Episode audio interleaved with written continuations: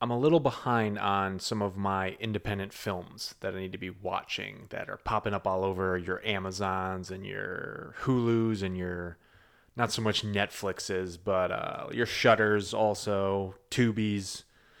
These are streaming platforms if you haven't caught what I'm trying to say right now. But I'm very thankful for people that have said, hey man, should check this one out. People tweet me, DM me, text me. I'm lying. Nobody really tweets me because I, I, I still have never been able to crack the algorithm of Twitter. So that's a lie. But people hit me up and say, you should check this one out. And since I've had a lot of time at home in the last month and a half, I've been catching up on some things. And someone hit me up about a little film popped up on Shudder, and it's also on Arrow Video streaming service, and it uh, also got a Blu-ray release. It's called The Stylist. I'll keep this short and sweet so we can get to the interview. But if you are a fan of horror thrillers that are about someone and their descent into madness, plus I'm a sucker for a good movie that involves a job title that puts a really kind of fucked up twist on said job title. You should check this one out. You should track this one down. Like I said, it's got a Blu-ray release. It's on Shudder. Uh, it's also on Arrow Video streaming service, which is a streaming platform I always forget. And I remember hearing about this film making the rounds on the festival circuit in late 2020. I think that's why I'm catching up to a lot of things right now. A lot of 2020 blurriness is uh, starting to become unblurry to me well shot, well crafted, well executed, well acted film all around. Loved it. And I know I got some friends in my life that also happen to work in a hair salon, so you might want to go track this one down. With all that being said, I got the director on the show. So, time to tune in and hear a cool interview. Welcome to the basement.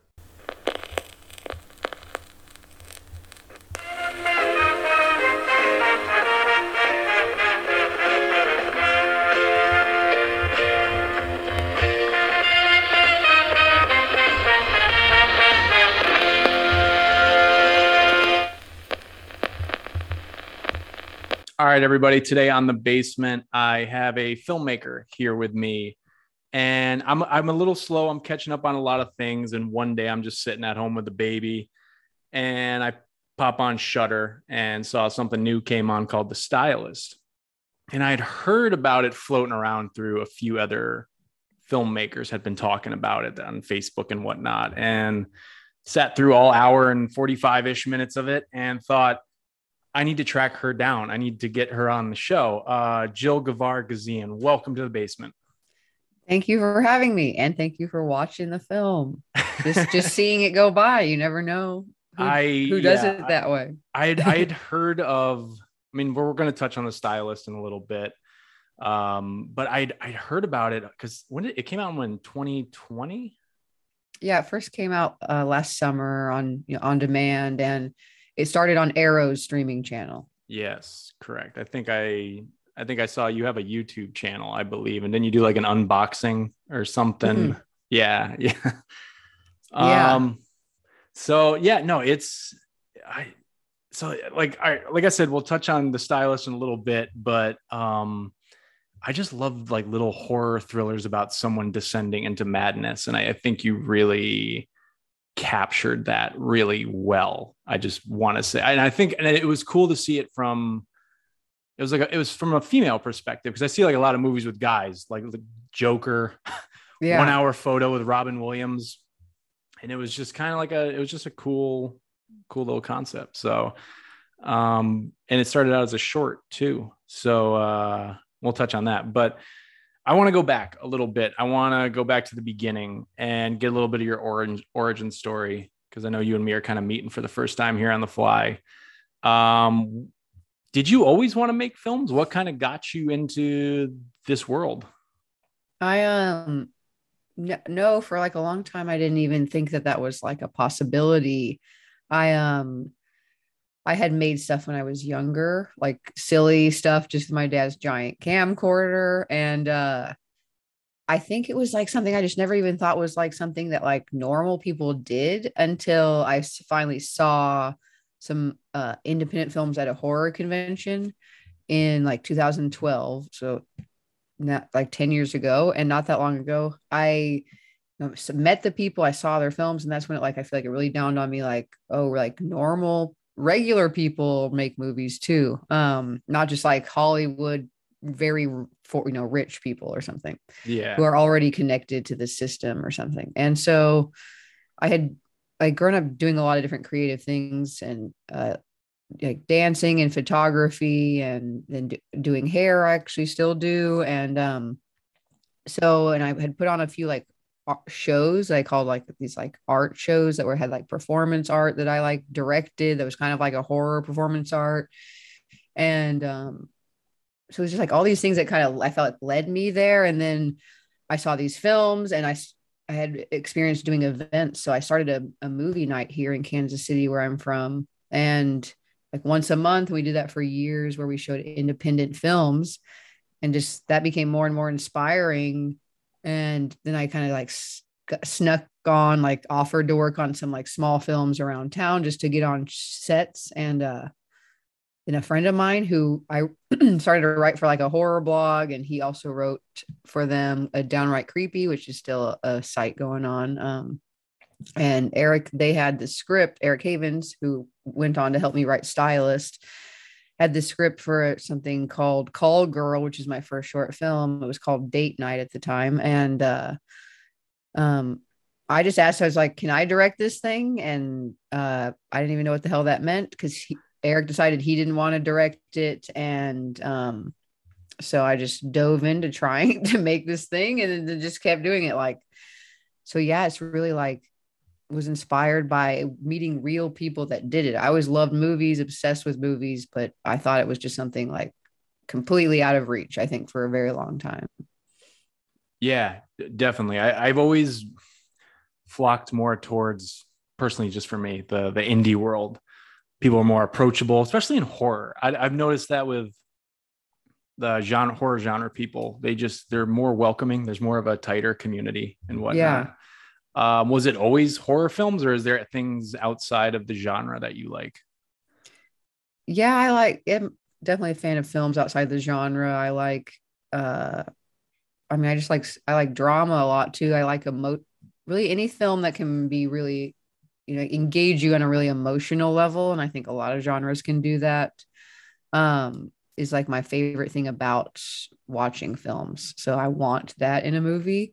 Um, and so I really like horror, but I also really love thrillers, like in all the subgenres of thriller, thrillers, psychological, crime thrillers. You can fuse those into th- like Seven is a combination of both of those things. I love David Fincher's work.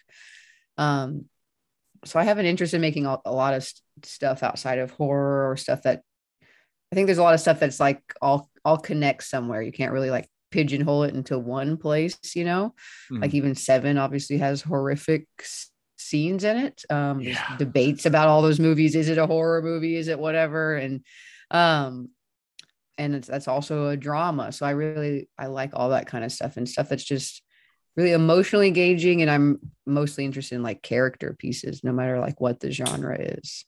Um, so yeah, it's and I try to kind of do that with my shorts. I've made some shorts that are more so just thriller to just to kind of like dabble in some other genres. And then the stylist was my attempt at like fusing like drama, horror, thriller.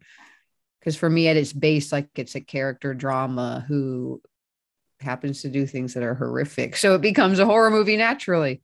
Yeah. Um, but yeah, it was so I'm really interested in all in a lot of stuff and like the core of it's really like character and an emotional storytelling for me. You mentioned seven and i just always feel like i need to say this and i know i've probably said it on this podcast before. The the scene where they find the corpse or what they think is a corpse with the air fresheners so good. to this to this day like i've shown that scene to people who haven't seen seven and i just i'm like i'm watching i'm watching it and i'm watching them watch it i'm just going oh my god i can't wait for their reaction if nobody knows what I'm talking about, pop in seven or click play on seven tonight. It's oh my god, such a wild scene. Um, such an um, incredible film, like yeah, top to bottom. Oh yeah, that's such an awesome film. uh, uh, you drop some uh, titles, but real quick before I transition into your film work, uh, with inspirations here. Um, what was like the one film that made you you looked up at the screen and said, you know, I want to do that? Mm, weirdly, uh, when I was younger, the movie that made me really crazy about movies was uh Baz Luhrmann's Romeo and Juliet that has like Claire Danes and Leonardo DiCaprio in it. Um that made like that was when I was making tons of stuff with my dad's camcorder and it was all very silly stuff but I was like it, yeah I it clearly like really inspired me and um a lot of that film and not just like that film specifically but like tragedies and sh- theatrical like Shakespearean type stuff has a lot of influence on the stylist even um that kind of like aesthetic and just the theatrical nature of the story of the story um but yeah it was really probably that movie even though i grew up also like a horror fanatic see I'm, i love the sad tragic movies a lot too just as much as horror for sure. Interesting. Nobody's nobody's dropped Romeo and Juliet on this before. All right, cool, cool. No, I, I dig it. I, I think he, definitely I think, a weird one. I mean, I still haven't seen the new Elvis movie yet, but I heard it's gotten some really good reviews. I um, loved it. it you was, did? All right, yeah. cool. I'll um I'll get around to it. But um and I thought his Great Gatsby wasn't that bad either. But uh anyway, moving on um you're from kansas city and you're still you're still in kansas city i kansas city and look i'm a i'm a guy and maybe not so much anymore but well at least not for a while but me and my wife would just flip a coin you know what what city do you want to travel to for three or four days and we just like liked going to places kansas city was on the bucket list for a little bit i'd never been um what but like what is the like kind of film market out there, the independent film market. I, I, I never knew a filmmaker from Kansas City before, so I, I don't know what it's like out there. Yeah, we have like we have a pretty awesome community of film, you know, filmmakers here. It's not it's not as big of a film town because we don't have, you know, like the towns that get really big with so really huge productions coming that have like a nice like tax incentive that really brings productions in. You know our city and the states are like fighting for that because that brings like the whole industry will su- suddenly show up like how much Atlanta and Louis- Louisiana for instance are huge in this like they shoot more there than they do in LA a lot of people don't realize that uh, but um you know that it's really cool because we have tons of people especially on the indie level you know like fighting to get their stuff made and making stuff on their own but we you can also still you know work in the industry full time here it's a lot of like commercial work and reality TV. They shot a lot of the, that actually the last few seasons of Queer Eye, the Netflix version of it oh. here, and oh. and because of that, they're shooting actually one of a new comedy series here that's a Netflix show that Amy Poehler might even be connected to. When I saw the news, I was like, how do I get on this set? I will be a production assistant. I will do anything to, just to like work on this to like see something like of that size. Um, but uh so it's it's growing and we hope it grows more but i was really excited i'm really proud of the city and wanted to show it off as much as i could in the movie and so we really like with like any basic scene we figure out like how can we make it this like more dynamic by and show off the city by putting it somewhere that's more unique than just like a basic park or a basic parking lot um so it was really cool but and it's because we have such a community, it is easy to make something once you have, if you have the finance, that's the hardest part with every filmmaker. We're trying to find the money to make stuff, but yeah, there's so much talent here that I was, it was my dream to make my first feature, if not all of them here, so that I could like bring the work back to the city and work with the people that I would like love to give that opportunity to that have helped me on like we all make all these short films together all of us none of us have money to make the short films. We all work on each other's stuff, and it's a dream to be able to bring that stuff here, not have to go somewhere else to make it with new people.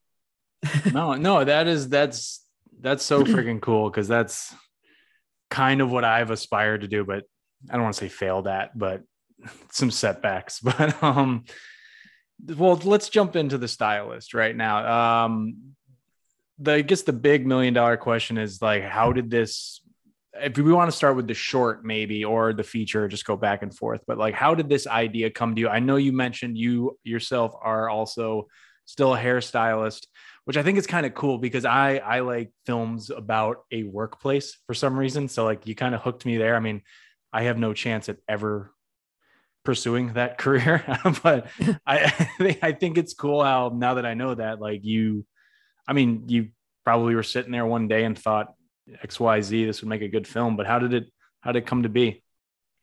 The idea. Yeah, it was um it was a lot of all those things like I'm sitting there one day and I was like, how how does this not already exist? The like the basic idea of like a slasher more so hairstylist killer. And I was thinking about all the 90s, like early 90s movies that did that that were profession based slasher movies. And I'm like, this yeah. should art should there was the dentist and Dr. Giggles. Love Dr. Giggles. Dr. Shout Giggles. out. There's the landlady. There's lots of like smaller ones that weren't ice like, cream man with Ron Howard. Like no, I love Ron all Howard's that. Like brother. yes, all the like the somethings, even like the stepfather. That's not a profession, but that's a great fucking psychological slasher ish thing. Um, like all of those, it was like, well, how does that not already happen in that time? And then when I started to develop, like, what would Wolf I was like, I felt like I could do an, a unique, like I had something special to bring the table if I were to try to do it. Being a hairstylist, having that perspective, all the like real things that I could bring from from that world into a genre movie.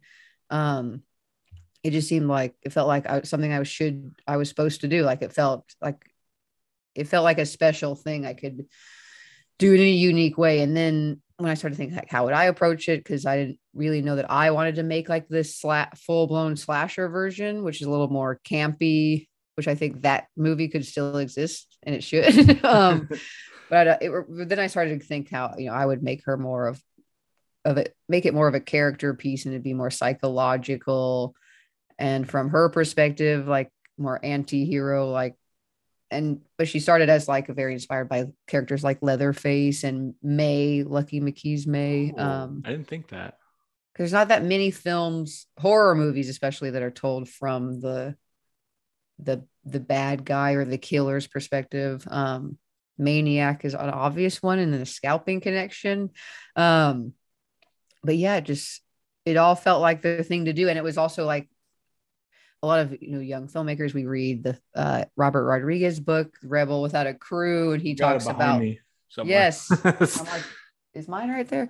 But it's uh you know he talks about like when you don't have that you know you don't have money to buy things like the way to up your production value is like what do you have access to that that will do that? Like cool locations cool props cars people that are unique looking whatever it might be that makes your thing more than just shooting in a white walled apartment, which we see a lot of short films that look like that. Yeah. The difference is like what how can you make something look cinematic too? And so I always was thinking that way with short films. And so that was part of it. Like, oh, I've like I know a lot of friends that work in different salons. Uh, and so like I'm always thinking location first.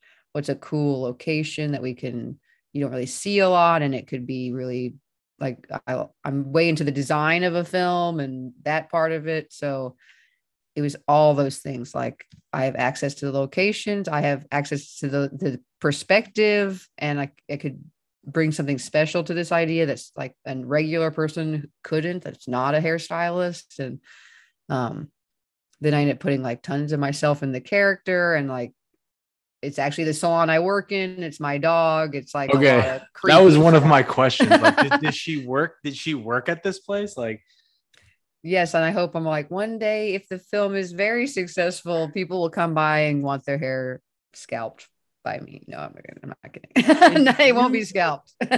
yeah, that's cool. That's your dog too. The uh, little sidekick character dog. Um, and you have a uh, you got like you have a cameo right in the feature version.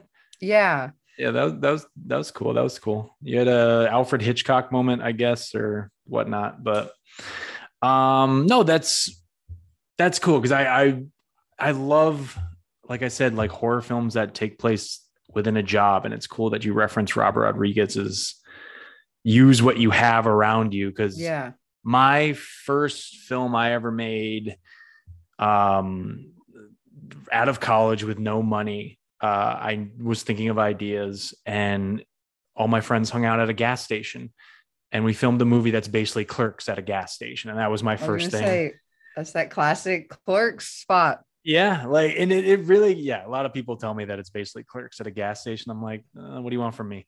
But um, uh, crew wise, with um, was it the same crew from the short that worked on the feature? It was, it was almost everyone the same plus like it tripled in size. Of course. For and which was there's so many days on set I would look around and be like, how are we affording this? How are this many people here? I was always very worried about all of this. But it wasn't my job to worry on the day. And they'd tell and my producers would tell me that I'm like, I'm not used to not being worried about all those things. Um, but yeah, it was an incredible advantage in that way that like all the especially the like head creative department people came over from the short. So we had all been thinking about it for 500 years in the meantime it felt like five years but 500 um like our dp robert stern the production designer sarah sharp they came over our editor our composer our co- colorist on the you know post production um so many people lots of the same camera team since our DP. And my DP and production designer, us three are, are like the main three creative producers as well. So they've been collecting little things for the film with as long as while I've been writing it for years. And so we really were able to like build this thing, I think, in a really special way that's not normal if it wouldn't have happened exactly the way it did. And then even the and the of course our lead actress, she's in that way could almost I felt like is in, in some way a part of creating the character on a deeper level because she helped build her background with me over those years and while we were writing her writing the full length version. And so I feel like so lucky. yeah. Cause she was in the short film too. Yes. Yeah. Um, so from short to feature, like I have a ton of filmmakers making shorts, trying to get features or whatnot. Like, whatever you can tell me about the process, like for the audience, like how did you get a short into the feature? Like, how, what was the hard work meets luck scenario that got yeah. it into production? Um, oh my God, so many things.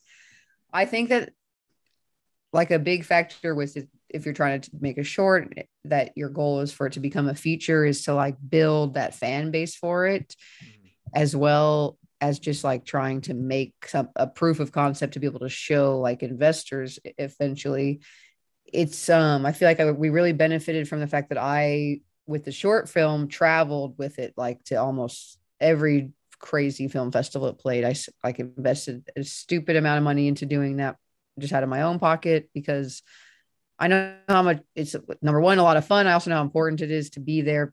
The people who watch your movie are going to remember your movie when you're there. And also, um, like just the who knows who you're going to meet at every every place you go and where that's going to lead.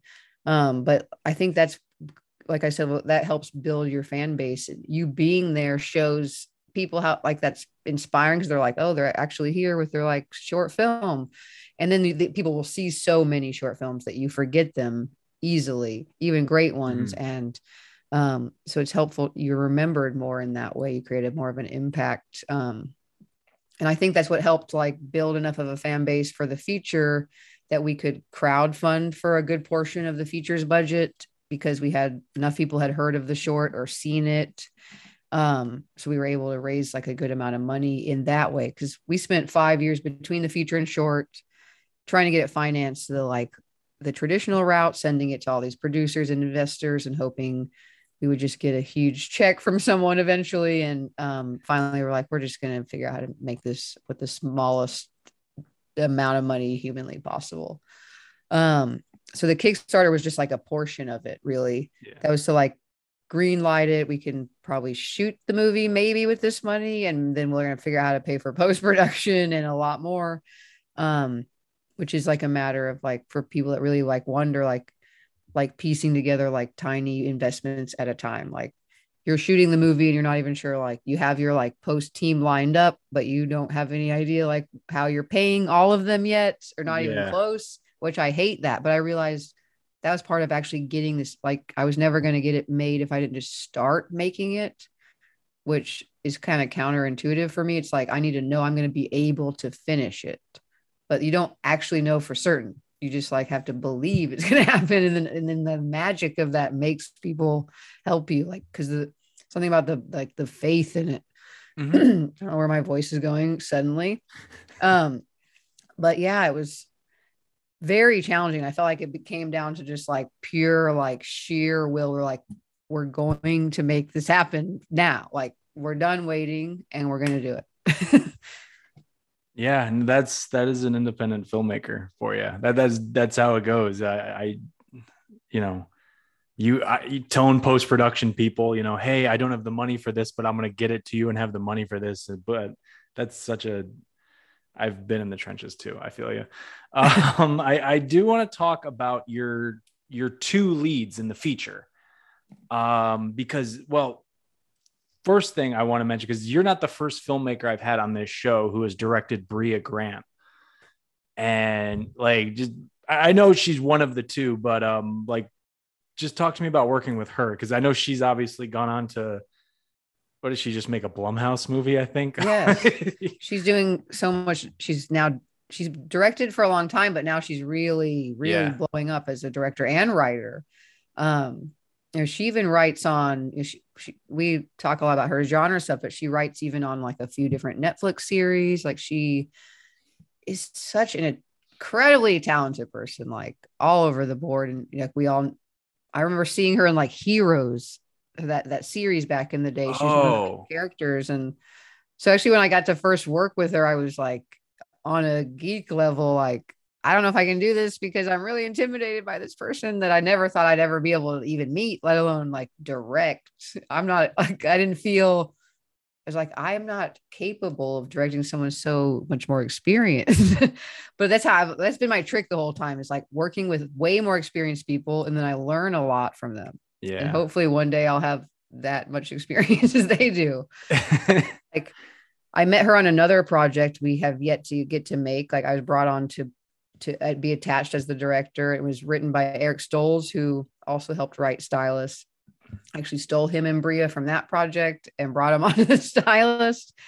Um, and after I met her, we had already written many drafts of the Stylist at that point, and I once I knew her, I was like, I kept picturing her in that role, and I was like, once we actually are talk closer to being serious about making this, I want to ask her, but I knew I didn't want to like hypothetically ask her. I was too intimidated at that point. But um she's so so talented and and so much like that character in a, in the way that like she's someone who is so so sweet and so friendly that the that she could be misconstrued as someone you could that like you could like you know walk over or something but she's so the opposite of that and i find that so inspiring but she's such a like i will correct you if you say something wrong about my career. I will like a strong motherfucking badass who's only like i'm five feet tall. She's my height. And i just love like when someone that is so unassuming is such a strong badass but not in a, like a rude way. It's just like she's like i'm just i'm gonna say my piece because i everyone deserves to and i just find her so I don't it was so so cool to work with her and I was so worried I didn't have any backup plan and she's like you're saying she's doing so much directing and that when when we shot it she was in line for so many things that it was kind of like if she's available while we're shooting she will play she's like I want to do it but I knew she's not going to turn down a huge job for what we have to pay on this tiny thing. Um but it worked out and it was like not only like a few weeks out did I know for sure she was doing it. And I'm like, no, no effing clue what we would have done. there was not a backup plan in place. Um, but and then it ended up being a dream to see Najarra, fi- Najarra and Brea finally actually on camera together. I hadn't, I didn't test that like you would in a in a normal fantasy world. wow, they had so much. They had great chemistry. I didn't test how it would work, and because they're supposed to feel so opposite, but Yeah. the same at the same time. And it was just like a perfect clash in the like we we filmed that really confrontational scene of them on the parking garage first time they were together the first scene. And i was like and it was perfect. I was like oh my god. It was like a heartbreaking scene for me because it's very awkward but um but i was like it's it's so perfect exactly what i hoped it would be. And then i thought like it was kind of cool that we worked backwards from there to do that first when they're less comfortable with each other even though they had already known each other in real life but like because they're only going to get more comfortable. We all hung out with each other every night after actually and Brea's intentionally didn't come on set on days she wasn't in scenes where claire's spoiler alert stalking her through the whole movie. She was like her, olivia her character wouldn't know these things are happening so she's trying to stay away from that as much as possible and she didn't even like reread those scenes ever mm-hmm. after she wrote it the first time. I was like that's really I mean, she is such a seasoned actor, and like now she's has a brand new film with Blumhouse that uh Torn Hearts. She mm-hmm. she just directed a 12 hour shift before that. She wrote Lucky, which is another one on Shudder that Yeah. she's also in. Yeah. I mean, it's just like they filmed incredible. that. uh, They filmed that not far. Uh, they filmed. I think they filmed it in Florida. I'm not Um, sure. I think they, I because like I don't know. I, I'm I'm I'm from the Northeast, but I'm down in Florida right now, and I'm watching that movie. No, it wasn't Lucky. I'm sorry. I'm thinking of a different movie. I'll cut that part out.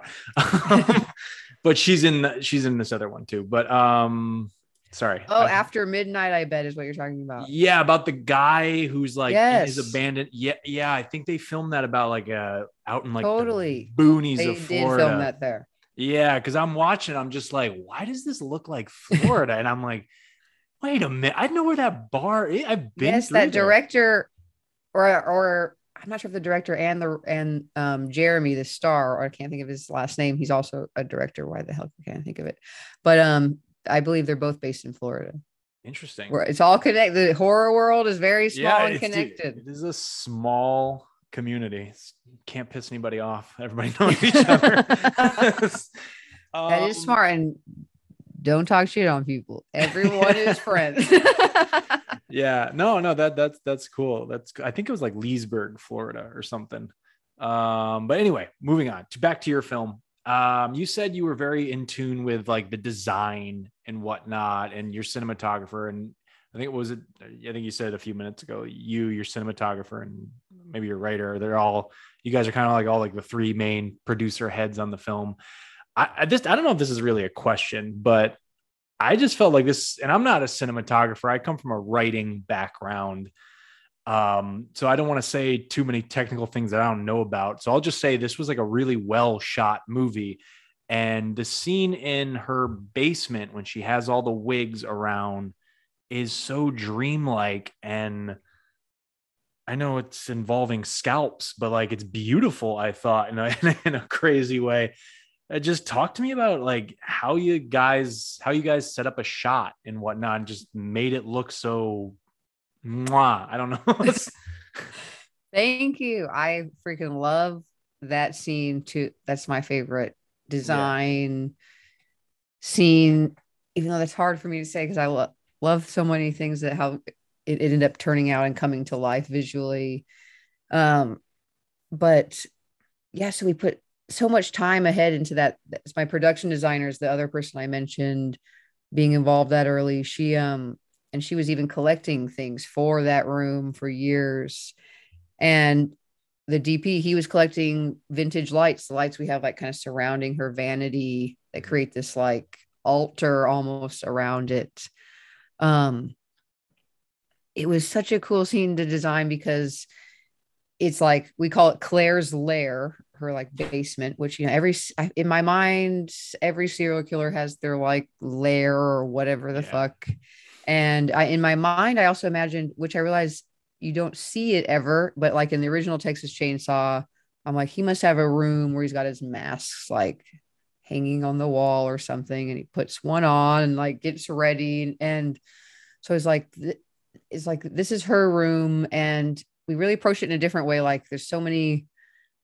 I feel like rooms like this we'd see in movies where they're like scary and dingy and cold and wet and like gross. And since this is this whole thing was supposed to be like it's Claire's story we're trying to be in her shoes and feel what how she feels when she sees things. So I was like this should feel this is like the warm warmest place in the movies. We use like only gold light for that reason. It's all like candles and a few practical lights in the scene that are golden and um color we have as a theme through the whole movie and it all has like meaning which color we're using when but the yellow is you know her main color like the gold color mm-hmm. and then that that room being having only gold in it and it being like this is her safe place this is where she goes to try to escape and feel like safe and free and then i learned that my production designer described it to our her team when they were design you know building the actual set in the room um, as like a nest.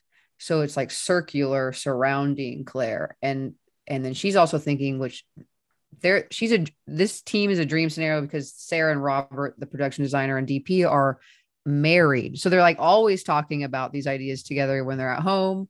And she's also thinking a lot like a camera person because of that, even more than than others. And so she's thinking no matter where the camera is, like Claire will be surrounded by figurines, candles, everything. And um I just I love and I love the idea of her saying calling it a nest. Like from to anyone else, it might look like a mess, but to her, it's this like safe thing that in, you know keeps her circled in and safe from the world.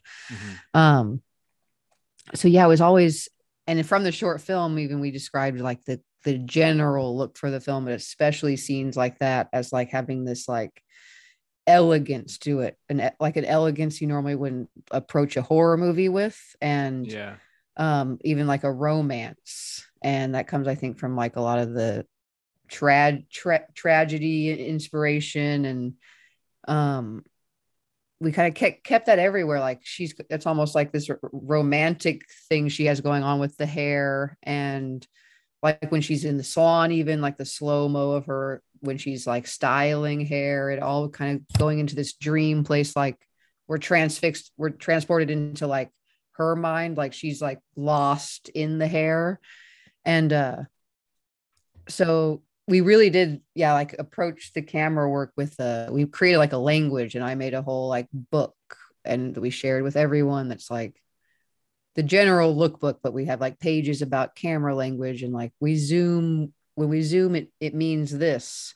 When we use like a, a certain kind of like certain kind of shots or whatever we have meaning for it. So like which I think that's like when you take the time to prepare a film, you have the then you have the time to like put intention behind every decision, which like all the filmmakers I admire are those types that are kind of like psychos about preparing and yeah. the detail that goes into it. And those details should all have a reason. And that's like what makes a film feel like, I think, full. It's like you might not understand why like the thing in the background is there, but the but the person who made it does. And like even though you don't know exactly, it's like it it's like perceived without you realize. I feel like something about that that's what makes those films like so special.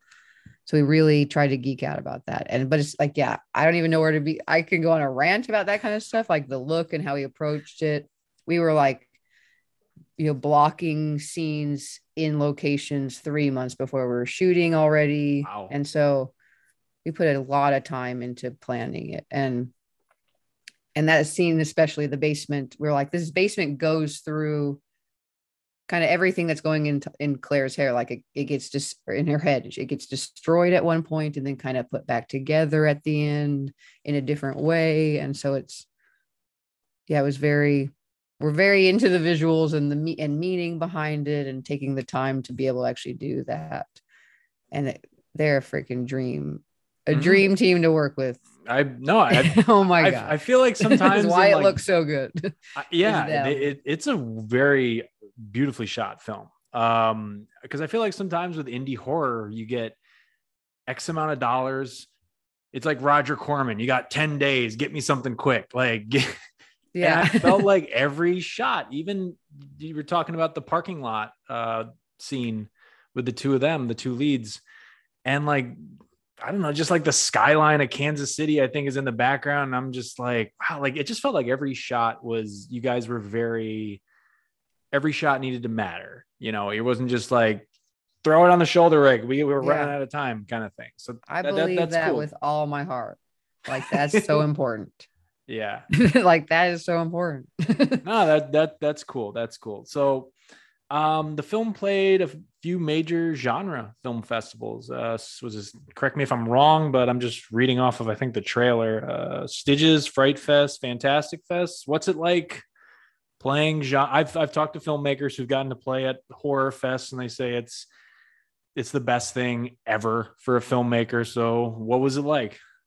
It is the best thing, and like going to festivals is so fun. I I joked, and it's not even it's completely true. We're like when I was making shorts still, I mean, I still make, I'm not above making shorts, but before I made a feature and I finished one and then whatever I got into, I'd like try to go to as many of the festivals. I'm like, we, I just make, we keep making films just so we have an, ex, like a reason to come back to the festivals other than just as a fan. Like we yeah. feel special there. I just want to come back and watch all the movies. It's so fun. But, um, those festivals we played, the ones you listed, the only sad part was we were in the middle it was 2020 so they were all oh, virtual. yeah. Um so i'm very sad i didn't get to experience some of like a, the beginning of it in person the, the festival part. But we did get to still play after that. Uh, we still even have some festivals still coming even though we've been out for a year.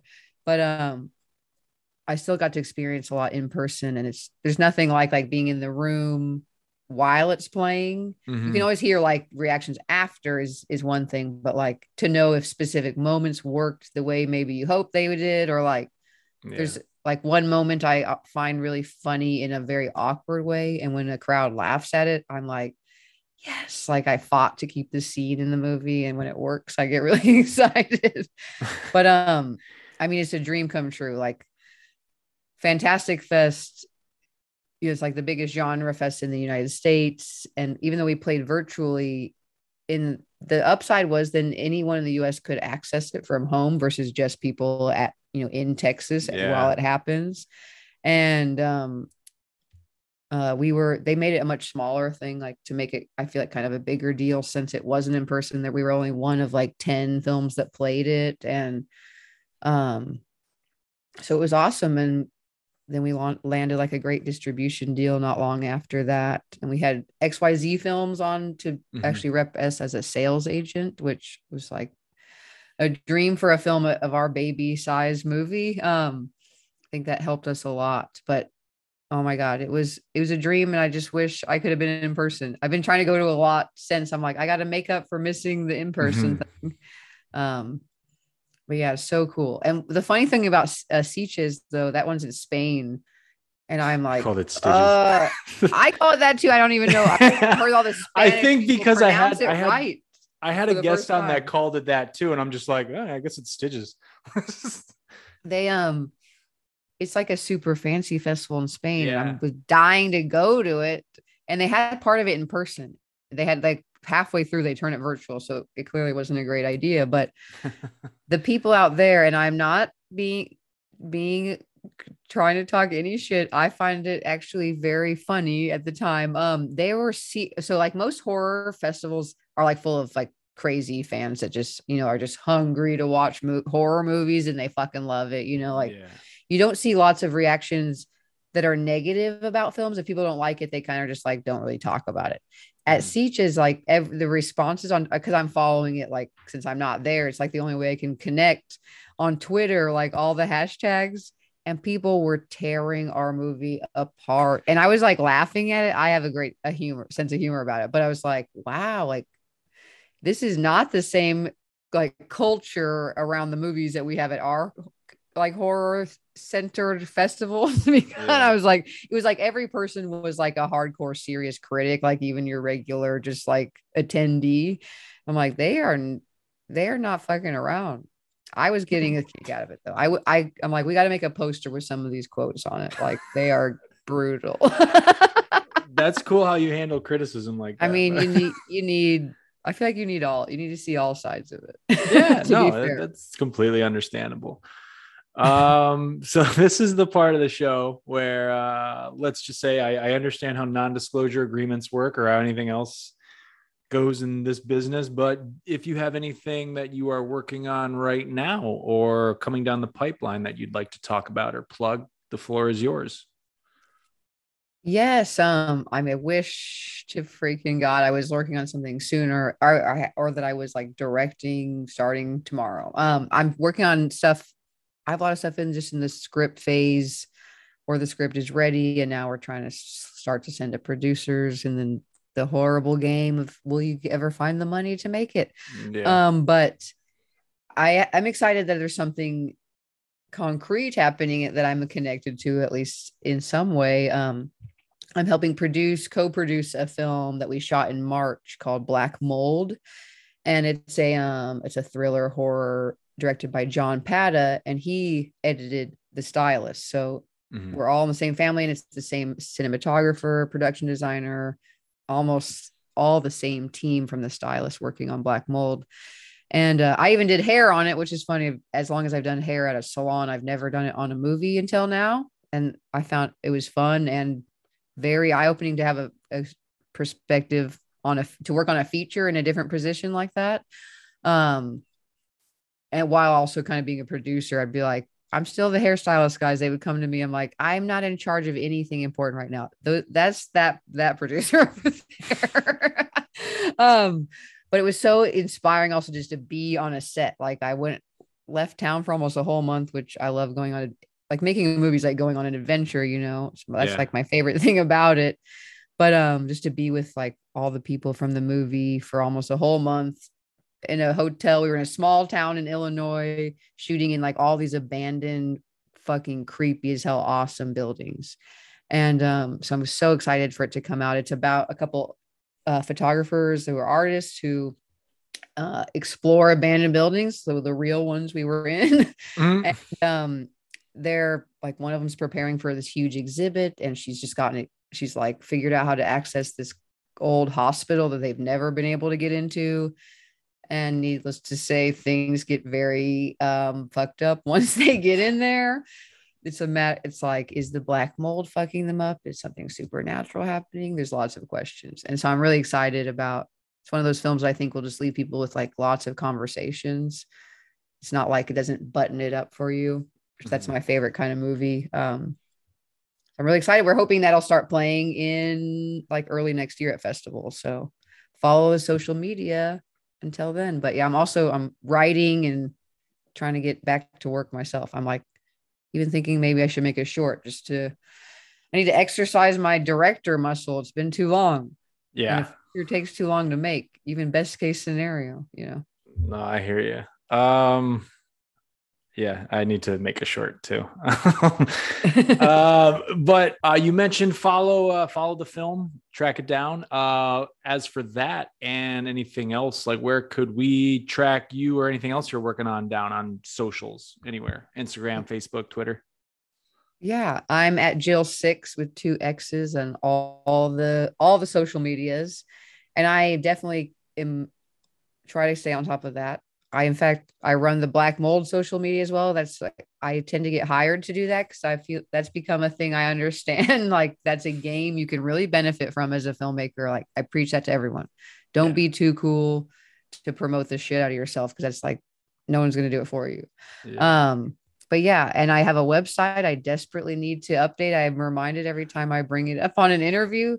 Damn it. Um, uh, you're not alone. Everybody's like, there's so many. Like, we all like, have to do all of this by ourselves. Damn it! It's yeah. like there's so many cinematographers that are like, yeah, I have a website, but I haven't updated in like five. Yeah, I just has a friend of mine, I'm like, I want to see your reel because he's been shooting a lot of yeah. stuff. Who he's worked as a, his name is Devonte Brown. He's worked as cam an operator on all my shit and on stylist, and he DPs too. And I'm like, I'd love to work with him.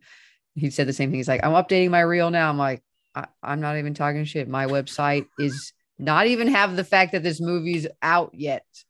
It came out a, over a year ago. Oh shit. uh, no, my website's down because I'm redoing it. So um well cool. I will leave a link to all that in the show notes of this show. Uh I I look forward to what comes down the pipeline for you. Um, just based off of seeing the stylist a month ago. Thank you for getting back to me via email. I tracked you down on IMDb Pro. Some people are like, "Whoa, how'd you get my email?" I'm just like, "I, I have IMDb," and I'm like, I, I so yeah. but, so I appreciate you coming on the show.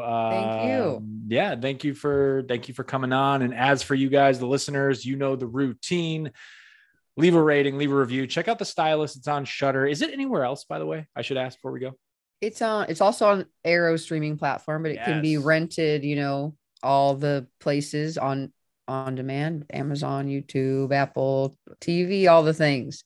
Or go get the badass collectors Arrow Blu-ray they put out. It has a poster, fucking a CD, tons of behind the scenes contact content. It's ridiculous how much stuff we put on there. All right there you have it. Uh, go track that down. Check out the stylist. And uh, Jill, thank you for a great show. Thank you. All right. Take care, everybody.